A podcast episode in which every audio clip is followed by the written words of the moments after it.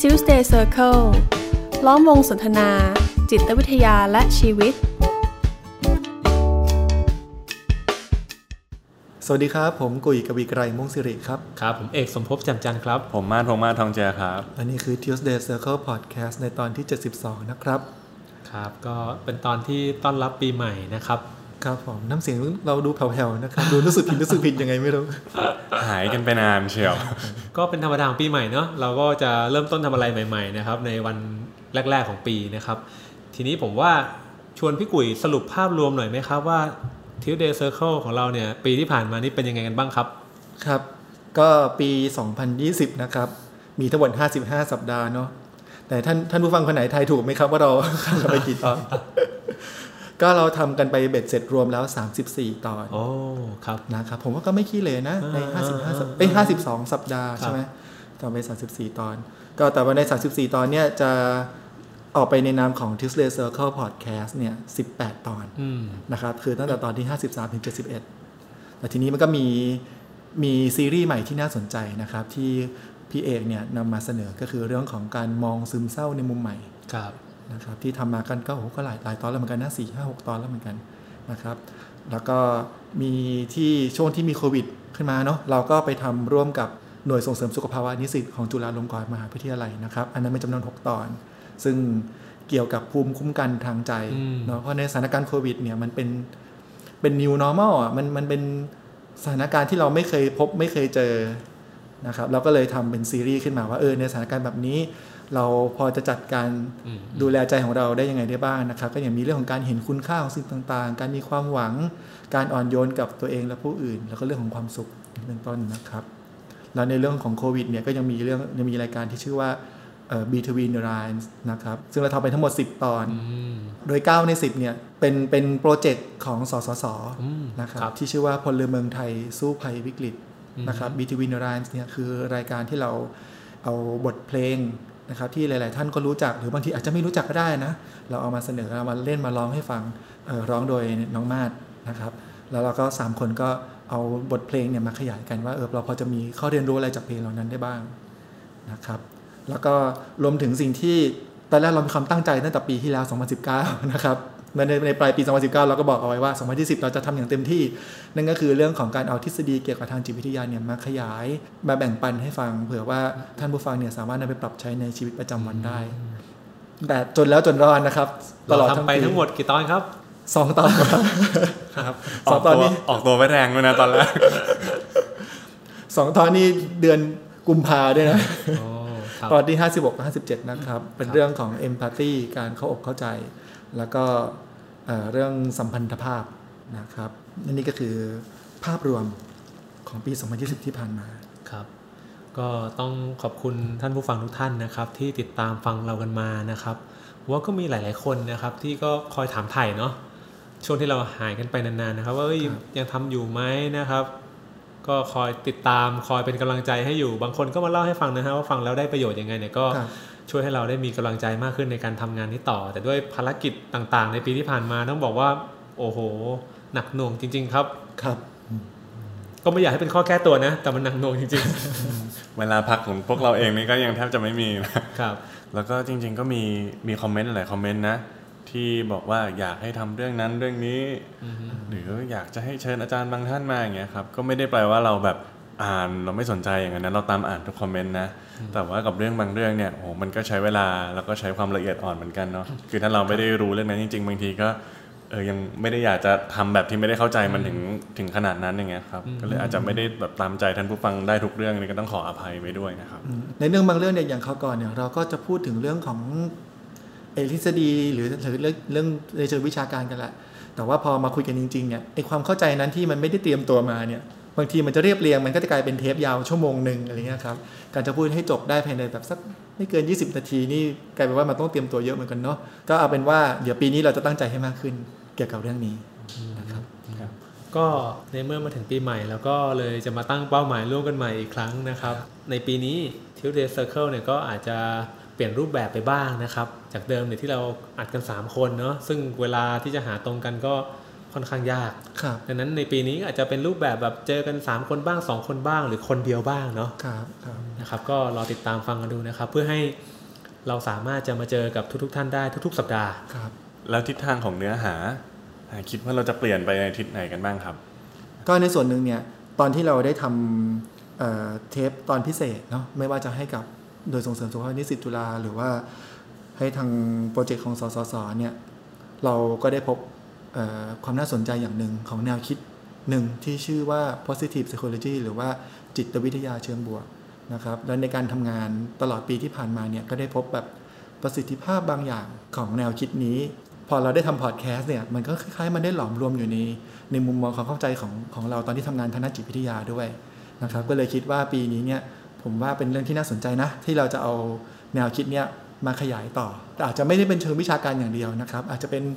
เอ่อประสบการณ์ของเรานะครับ อาจจะเป็นประวัติของคนบางคนที่อาจจะไม่ต้องเป็นนักจิตวิทยาก็ได้อะแต่ผมว่าในชีวิตของเราทุกทุกคนน่ะไม่ว่าจะเป็นคนดังอะผมผมยกตัวอย่างเช่น คุณอีลอนมัสอย่างเงี้ยหรือว่าคุณสตีฟจ็อบส์อะไรอย่างเงี้ยผมว่าท่านเหล่าเนี้ยมันมีแง่มุมที่เกี่ยวกับจิตวิทยาเชิงบวกได้เสมอเสมอ โอเคครับก็หวังว่านะครับ เราก็จะทำได้ในสิ่งที่เราพูดเอาไว้ ครับครับ ก็คืออ่าหนึ่งคือเราเป้าหมายเป้าหมายภาพรวมของ Tuesday Circle Podcast ในปี 2021 นะครับนำเสนอแง่มุมที่เกี่ยวกับ positive psychology นะครับ และพยายามที่จะมาพบกับท่านผู้ฟังให้ครบทุกวีค ครับ อ่า ส่วนไอ้ที่บอกว่าจะเอาทฤษฎีมาพูดกันเนี่ยก็ไม่ได้ทิ้งนะครับ คือถ้ามันมีเวลามากพอเนี่ย เราก็คงได้กลับมาพูดคุยกันเนาะในประเด็นนี้ แต่ก็ยังไม่กล้ารับปากเหมือนกันเนาะว่ามันจะได้ถี่แค่ไหนนะครับ ครับ ที่เราเกรินกันมายาวๆนี่ก็เหมือนส่วนหนึ่งก็เหมือนเป็นการอธิบายถึงสิ่งที่เกิดขึ้นในปีที่ผ่านมานะครับ แล้วก็พูดถึงความตั้งใจในปีต่อไปนะครับสำหรับท่านที่ที่คุ้นเคยกับพวกเราอยู่แล้วนะฮะก็ร่วมเป็นกำลังใจให้พวกเรานะครับ ส่วนท่านที่เพิ่งมีโอกาสมาฟังเราเป็นครั้งแรกในเทปนี้ ก็ถือเป็นการเกริ่นๆแล้วกันเนาะวันนี้เราก็อาจจะเป็นการพูดคุยกันอย่างไม่เป็นทางการนะครับ เมื่อกี้เราพูดถึงเป้าหมายของของพอดแคสต์เนาะทีนี้เป้าหมายส่วนตัวล่ะครับ เพิ่งเริ่มต้นปี 2021 เนาะพี่กุ๋ยกับมาดมีเป้าหมายส่วนตัวอะไรบ้างไหมครับ มาลองแชร์หน่อยกันหน่อยไหม เป้าหมายส่วนตัวหมายถึงไม่ได้เกี่ยวกับพอดแคสต์ อ่าไม่ได้เกี่ยวไม่ได้เกี่ยว ทั้งส่วนตัวเลย อืม ครับครับเป้าหมายส่วนตัวของผม ปีนี้เนี่ยผมตั้งใจอยากจะสร้างคอนเทนต์อ่าเกี่ยวกับจิตวิทยา แต่อาจจะไม่เรียกมันว่ามันคือจิตวิทยามาตรงๆ เพราะช่วงที่ปีที่ผ่านมาเนี่ยก็มีทำเทปทีเดเซอร์เคิลกับภรรยาอยู่บ้างนะครับน้องแป้งนะครับ ปีนี้ก็ก็มีคิดคอนเทนต์กันไว้อยู่ ครับ นะครับถ้าได้สร้างออกมาแล้วเดี๋ยวอาจจะเอามาฝากกันในนี้เอามาเล่าให้ฟังว่าเออเราได้ทำแล้วนะอะไรอย่างเงี้ยครับผมแล้วก็จะอ่านหนังสือให้มากขึ้น ให้มากขึ้นนี่คือ ขึ้นมากขึ้นยังไงครับ ให้ให้มันให้มันจบอีกสักเล่มสองเล่มเฮ้ยแต่ปีที่แล้วผมอ่านจบอ่านจบไหมจบสิหนึ่งเล่ม อืม นะครับ ที่พี่เอกแนะนำมา ส่วนผมเนี่ยปีนี้คงต้องอ่านหลายเล่มแน่ๆครับเพราะเป้าผมคือจบสักทีเถอะวิทยานิพนธ์ของผมเนี่ย แต่ว่าผมผมก็ได้แรงบันดาลใจนะครับ ในในเรื่องของวิทยานิพนธ์ว่าไอ้โปรเจกต์ที่เราทำสสสกันอะไรเงี้ยเรื่องของบิบทิมดารามเรื่องของการเอาดนตรีมา ผมก็เลยคิดว่าถ้าอย่างนั้นน่ะเดี๋ยวทีสิทธิ์ผมเอาเรื่องดนตรีไปต่อยอดเลยละกัน ดนตรีกับจิตวิทยาเชิงบวก อ่า ก็เป็นอะไรที่ที่น่าสนใจนะครับ แล้วก็คำถามในงานวิจัยของผมนะงานวิจัยเปาเอกก็คือ ถ้าสมมติว่าเรามาเจอนักจิตวิทยาไม่ได้อะในสถานการณ์โควิดเลยนะ มันไม่ได้จริง ๆ แบบเขาล็อกดาวน์อะเราสามารถที่จะอยู่กับดนตรีอยู่กับแบบฝึกหัดบางอย่าง เราดีขึ้นได้ด้วยตัวเองหรือเปล่านะ โอ้ เอออันนี้ก็น่าจะเป็นอะไรที่อยากจะทำให้เสร็จนะครับ ครับ เพราะว่าถ้าจบได้เร็วก็จะกลับมาลุยงานในการรับเคสได้มากขึ้นนะครับ ครับ น่าสนใจเลยครับสถานการณ์โควิดเนี่ยเดี๋ยวเราค่อยพูดกันต่อเนอะ ครับ เพราะว่าวันนี้เราอัดกันในวันที่ 2 มกรานะครับ เป็นช่วงสถานการณ์นี่กำลัง จะล็ สุ อก ก ดางวอม น์แล้ว ขึ้นเรื่อยๆ สุกงอมครับ โอเคครับ ส่วนเป้าหมายส่วนตัวของผมนะครับ ปีนี้ก็ตั้งใจจะศึกษาเรื่องเรื่องหนึ่งอะครับ อย่างให้มันเป็นกิจจลักษณะมากขึ้นนะครับ ครับ ผมว่าหลาย ๆ ปีที่ผ่านมาเนี่ยมันมีความสนใจเยอะไปหมดเลยครับพี่กุยแบบเวลาสนใจอะไรก็อ่านไปทั่วศึกษาไปแล้วมันก็กระจัดกระจายเนาะไม่ได้เป็นระบบปีนี้เลยตั้งใจว่าเฮ้ยขอสักเรื่องหนึ่งแล้วกัน ที่จะศึกษากับมันอย่างจริง ๆ จังๆจะอยู่กับมันให้เต็มที่ดูวันนี้ปีนี้ผมว่าผมจะศึกษาเรื่องอารมณ์ อ่าครับ อ่ามันเป็นเรื่องที่เกี่ยวข้องกับความเป็นมนุษย์เนี่ยที่เป็นพื้นฐานของเราเลยนะ แต่ผมว่าเราก็รู้จักอารมณ์น้อยมากๆเลย อืม นะครับการศึกษาอารมณ์เนี่ยมันมีหลายแง่มุมมากๆเลยครับ ครับ มันมีทั้งแง่มุมทางจิตวิทยา แง่มุมทางประสาทวิทยา แง่มุมทางการแพทย์ แง่มุมทางสังคมวิทยาโอ้เยอะมาก อืม นั้นก็เลยตั้งใจว่าปีเนี้ย จะขอศึกษาเรื่องเรื่องเดียวเนี่ยจะอ่านหนังสือเกี่ยวกับเรื่องนี้จะอ่านบทความ จะทำอะไรก็ตามเนี่ยที่เกี่ยวข้องกับเรื่องนี้ให้มากที่สุด อันนี้เป็นความตั้งใจนะ ผมผมติดตามใน Facebook ของพี่เอกอยู่ เหมือนกับว่าคำว่าอารมณ์กับความรู้สึกนี่มันคนละอย่างกัน อ่าแตกต่างกัน สิ่งที่จะศึกษาเนี่ยไม่ใช่เรื่อง feelings แต่เป็น อ่า เรื่อง ด้วยด้วย emotion จริง ๆ แล้วเนี่ยอิโมชันเนี่ยมันอ่ะพูดนิดนึงแล้วกันอ่ะ อ่า อิโมชันมันมันกว้างกว่าฟีลลิ่งเป็นแค่ส่วนส่วนหนึ่งของอิโมชัน อ่า อันนั้นจะบอกว่าศึกษาอิโมชันศึกษาอารมณ์เนี่ยก็รวมฟีลลิ่งเข้าไปด้วยอยู่แล้ว อ่าอ่าอ่า อ่า ครับ เห็นไหมมันมีประเด็นน่ะเห็นไหมมีประเด็น นี่ครับ พอสมควรครับ แค่ เดี๋ย นี้ ว ก็ เรา น่า จะ สนใจแล้ว ผมได้เป้าใหม่ตอนนี้เลยครับ ครับ คือพี่เอกรู้อะไรมาผมจะบีบบังคับให้พี่เอกสรุปให้ผมฟังนะครับ งั้นเรารู้แล้วว่าในสามในเราสามคนเนี่ยใครที่จะทำพอดแคสต์แบบคนเดียวได้มากที่สุด อย่างนั้นเลยใช่ไหมครับอ่า ครับครับ อ่าครับ ก็เป็นความตั้งใจแล้วกัน ก็คิดว่าเออปีหนึ่งขอเรื่องเดียวพอ ครับ อ่าก็ไปปีละเรื่องแล้วกัน ปีเนี้ยเนี่ยก็ขอให้เป็นเรื่องนี้ก่อน เพราะปกติพี่เอกเป็นคนอ่านหนังสือเยอะนะครับแต่หนั จะ งสือจำไม่ค่ อา อ จ ยได้ จะเป็นหรอก ค ครับ ำอาจจะเป็นอาจจะเป็นเรื่องราวที่กระจัดกระจายเนื้อหัวข้อแต่ครั้งนี้จะรวบรวมให้เป็นหัวข้อเดียวหลัก ครับๆครับ อ่าครับครับครับ โอเคครับก็เป็นความตั้งใจนะครับ ผมว่าเวลาที่เราตั้งใจทำอะไรเนี่ยมันมีสองแบบนะ อืม มันเป็นความตั้งใจแบบว่ามันเป็นเป้าหมายที่เราอยากไปให้ถึงอะ่ะ อืม กับเป็นความตั้งใจที่จะทำอ่ะซึ่งไม่ได้เกี่ยวข้องกับเป้าหมายแบบที่จะไปให้ถึงนะ เกี่ยวข้องกับว่าวันนี้เราจะทำอะไรอะผมว่ามันมีสองแบบนะเหมือนเมื่อกี้ที่เราพูดกันไปเนี่ยก็อาจจะมีทั้งสองส่วนแหละ ครับ ส่วนที่เราอยากจะทำซึ่งทำได้เลยในทุกๆวันนะ อืม กับเป็นเป้าที่อยากไปให้ถึง อืมอืม อ่านะครับก็ชวนทุกท่านนะครับอ่าปีใหม่ปีนี้ที่อยากทำอะไรก็ลองตั้งใจเนาะแล้วก็ลองทำมันไปด้วยกันนะครับ อืมอืมอืมพอฟังอย่างนี้ปุ๊บ ผมนึกถึงเวลาเวลาถึงปีใหม่ทีไรเนี่ย เราจะเห็นคนพูดถึงแบบคือหนึ่งคือปีที่ผ่านมาผ่านอะไรมาบ้าง อืมอืม ครับกับสองคือปีหน้าเราจะเปลี่ยนแปลงอะไร เราจะวางเป้าหมายอะไร เราจะทำอะไรให้สำเร็จนะแต่ผมผมมองว่าอีกอันหนึ่งที่ที่มันก็น่าสนใจและ แล้วเหมือนจะถูกมองข้ามนะ คือเหมือนบางทีเราอาจจะไม่ได้รีวิวตัวเราเองอะว่าไอ้ปีที่ผ่านมาที่เราทำเราเจออะไรมาบ้างเนี่ยเออเราเราผ่านมันมาได้ยังไง อืม เอ่ออันนี้คือกำลังอินกับเรื่อง positive psychology อยู่ อืม อ่ ลากเข้าเรื่องได้เนาะ ซึ่งอิน คือต้องบอกว่าในแนวคิดของของ s t r e n g t h b a s e แล้วกันเนาะ อ่า ที่เป็นกลุ่มของ positive psychology เขาก็บอกว่าโดยธรรมชาติเวลาเราผิดหวังกับอะไรบางอย่าง อืม หรือเวลาเรารับมือกับอะไรไม่ดีอะครับ เราจะกระโดดไปสู่คำว่าต้องเปลี่ยนแปลงให้ดีขึ้น อืมอืม แล้วพอเรารู้สึกว่าเราต้องเปลี่ยนแปลงให้ดีขึ้นน่ะเราจะชอบเผลอล้างทั้งกระดาน คือเหมือนได้อันเก่าทั้งหมดอะคือเทกระจาดเลยแล้วเดี๋ยวสร้างอันใหม่เดี๋ยวเปลี่ยนไปสู่อันใหม่ โดยที่เราลืมไปว่าจริง ๆ มันก็มีบางอย่างที่มันดีนะ ที่อยู่ในสถานการณ์ที่แม้จะรับมือได้ดีไม่ที่สุดอย่างเงี้ยครับมันเลยกลายเป็นว่าทุก ๆ ครั้งพอมันเป็นคำว่าเปลี่ยนแปลง มันกลายเป็นว่าใช่เราเปลี่ยนเราสร้างบางอย่าง เราก็โยนบางอย่างที่ดีๆทิ้งไปด้วยนะ อืม โดยไม่รู้ตัว แล้วมันมันก็ยากเหมือนกันนะ ที่เราจะต้องมานั่งใคร่ครวญว่าอะไรควรเก็บอะไรควรเปลี่ยนอย่างเงี้ย เอ่อพอฟังมากพูดคำนี้พี่นึกถึงแบบเอายกตัวอย่างแบบแบบเร็วๆเนาะบางคนแบบ เป็นคนไว้วางใจคนอื่นอะ อืม แล้วพอเจอเหตุการณ์อะไรที่มันรู้สึกมันถูกหักหลังอะก็เลยพูดกับตัวเองว่า ต่อไปนี้ฉันจะไม่ไว้ใจใครอีกแล้ว อืมอืม อะไรอย่างเงี้ยเออเหมือนที่มาพูดว่าเหมือนเราอยากจะเปลี่ยนไปอะไรบางอย่าง แต่เราก็โยนทิ้งบางอย่างที่มันดีๆไป คือมันก็ต้องแยกแยะเหมือนกันเนาะ อืม เพราะความจริงคือมันแต่ละสถานการณ์เนี่ย มันก็ก็เรียกร้องอะไรจากเราที่แตกต่างกัน ครับ ดังนั้นการที่เราจะเปลี่ยนแปลงตัวเองเพื่อพัฒนาตัวเองเนี่ยมันก็เป็นเรื่องที่ดี แต่มันไม่ได้หมายความว่าสิ่งที่เรามีอยู่แล้วเนี่ยมันไม่โอเคทั้งหมด อืมอืมอืม ผมว่าเรื่องนี้มันละเอียดเหมือนกันนะ เราลองมาคุยกันในเทปหน้าอย่างนี้ดีไหมครับ อืมเราลองยกตัวอย่างหน่อยไหมว่าเออแล้วพวกเราสามคนน่ะปีที่ผ่านมา มีอะไรดีๆ ที่เราก็คิดว่าเออปีนี้เราก็อยากจะเก็บมันไว้นะ เราไม่ได้คิดว่าเราจะต้องพัฒนาตัวเองไปทั้งหมดหรอก มันก็มีสิ่งดีๆที่เราอยากรักษาไว้เหมือนกัน อืมอืมของผมเนี่ยผมว่า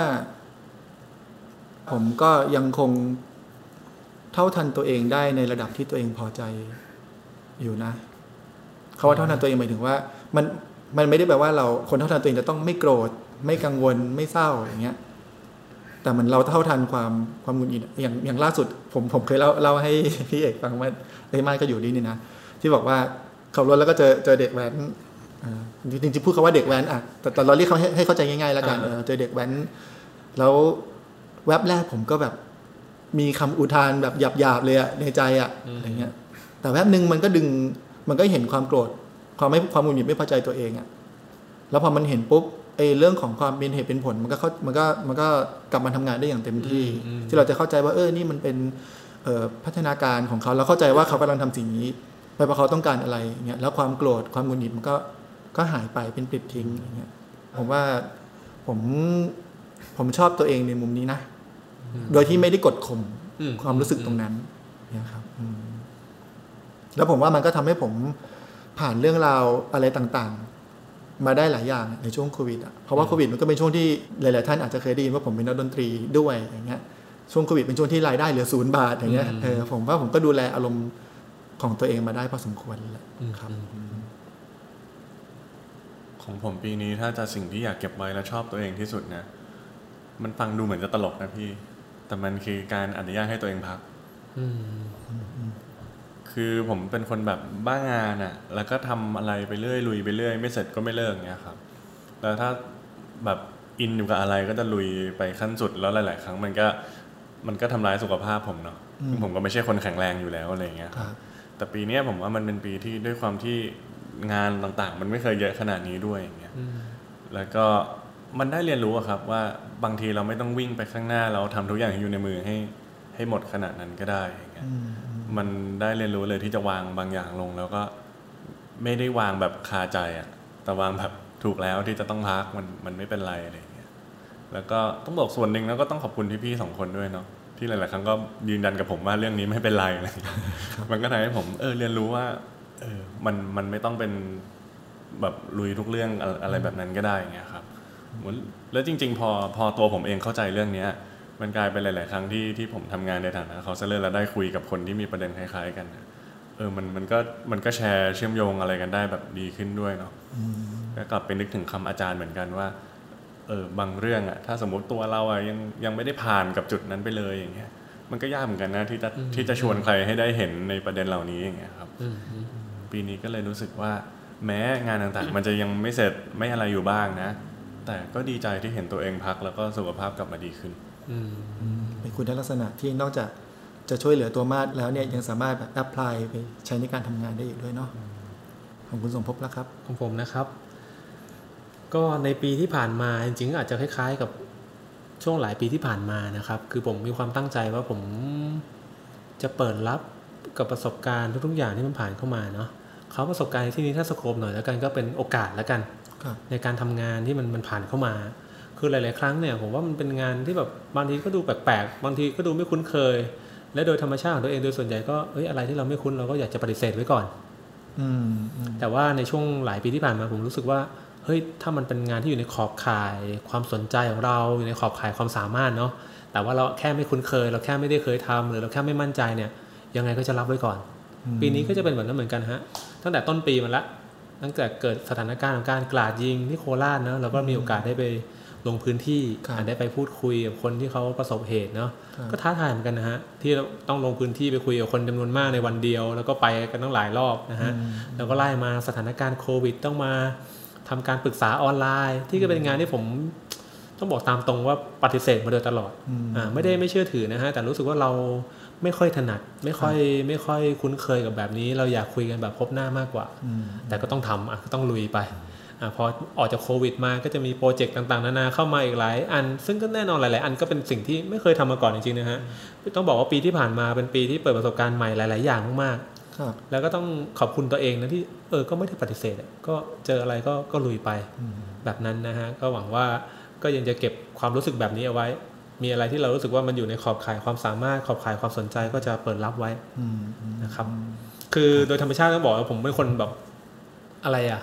เป็นคนชอบอะไรที่มันคุ้นเคยอ่ะผมว่าก็ไม่รู้พี่กุยกับมาเป็นป่ะเขาเรียกว่าอะไรก็คอมฟอร์ทโซนมั้งแล้วก็รู้สึกว่าเออมันอะไรที่คุ้นๆเราก็อยากจะอยู่กับแบบนั้นน่ะอะไรที่รู้สึกว่าเฮ้ยเริ่มแบบแตกต่างไปจากสิ่งที่เราคุ้นเคย แล้วก็อยากจะ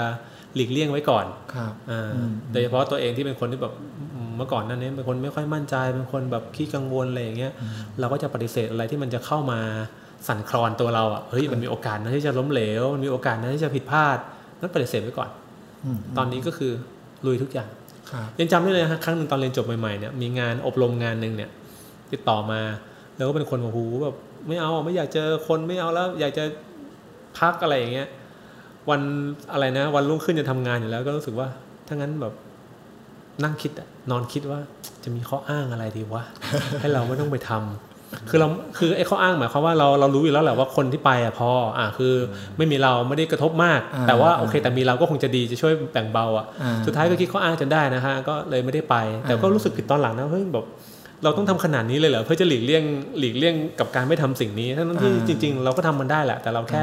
ไม่มั่นใจในการทำ อ่าอ่า นับจาก ตอนนั้นมาผมว่าที่ผ่านมาเมื่อมีสถานการณ์ที่เราไม่คุ้นเคยเนี่ย ผมก็เอาวะยังไงเป็นไงก็เป็นกันแม้ว่าออกมาแล้วจะไม่ได้ดีทุกครั้งนะ อ่าอันนี้มันเหมือนได้เห็นว่าไอ้ที่คิดว่าคอมฟอร์ตสุดท้ายมันก็ไม่คอมฟอร์ตอยู่ดี ใช่ใช่ใช่ แต่ที่พูดนี้ไม่ได้หมายความว่าเราเราเคยทำเทปหนึ่งที่ชื่อว่าคอมฟอร์ z โซนนะไม่ได้หมายความว่าใครที่กำลังอยู่ในคอมฟอร์ จะต้องรู้สึกว่ามันเป็นเรื่องไม่ดีแล้วต้องหาทางออกนะอ่าอันนี้เหมือนแบ่งปันในมุมของตัวเองมากกว่าว่า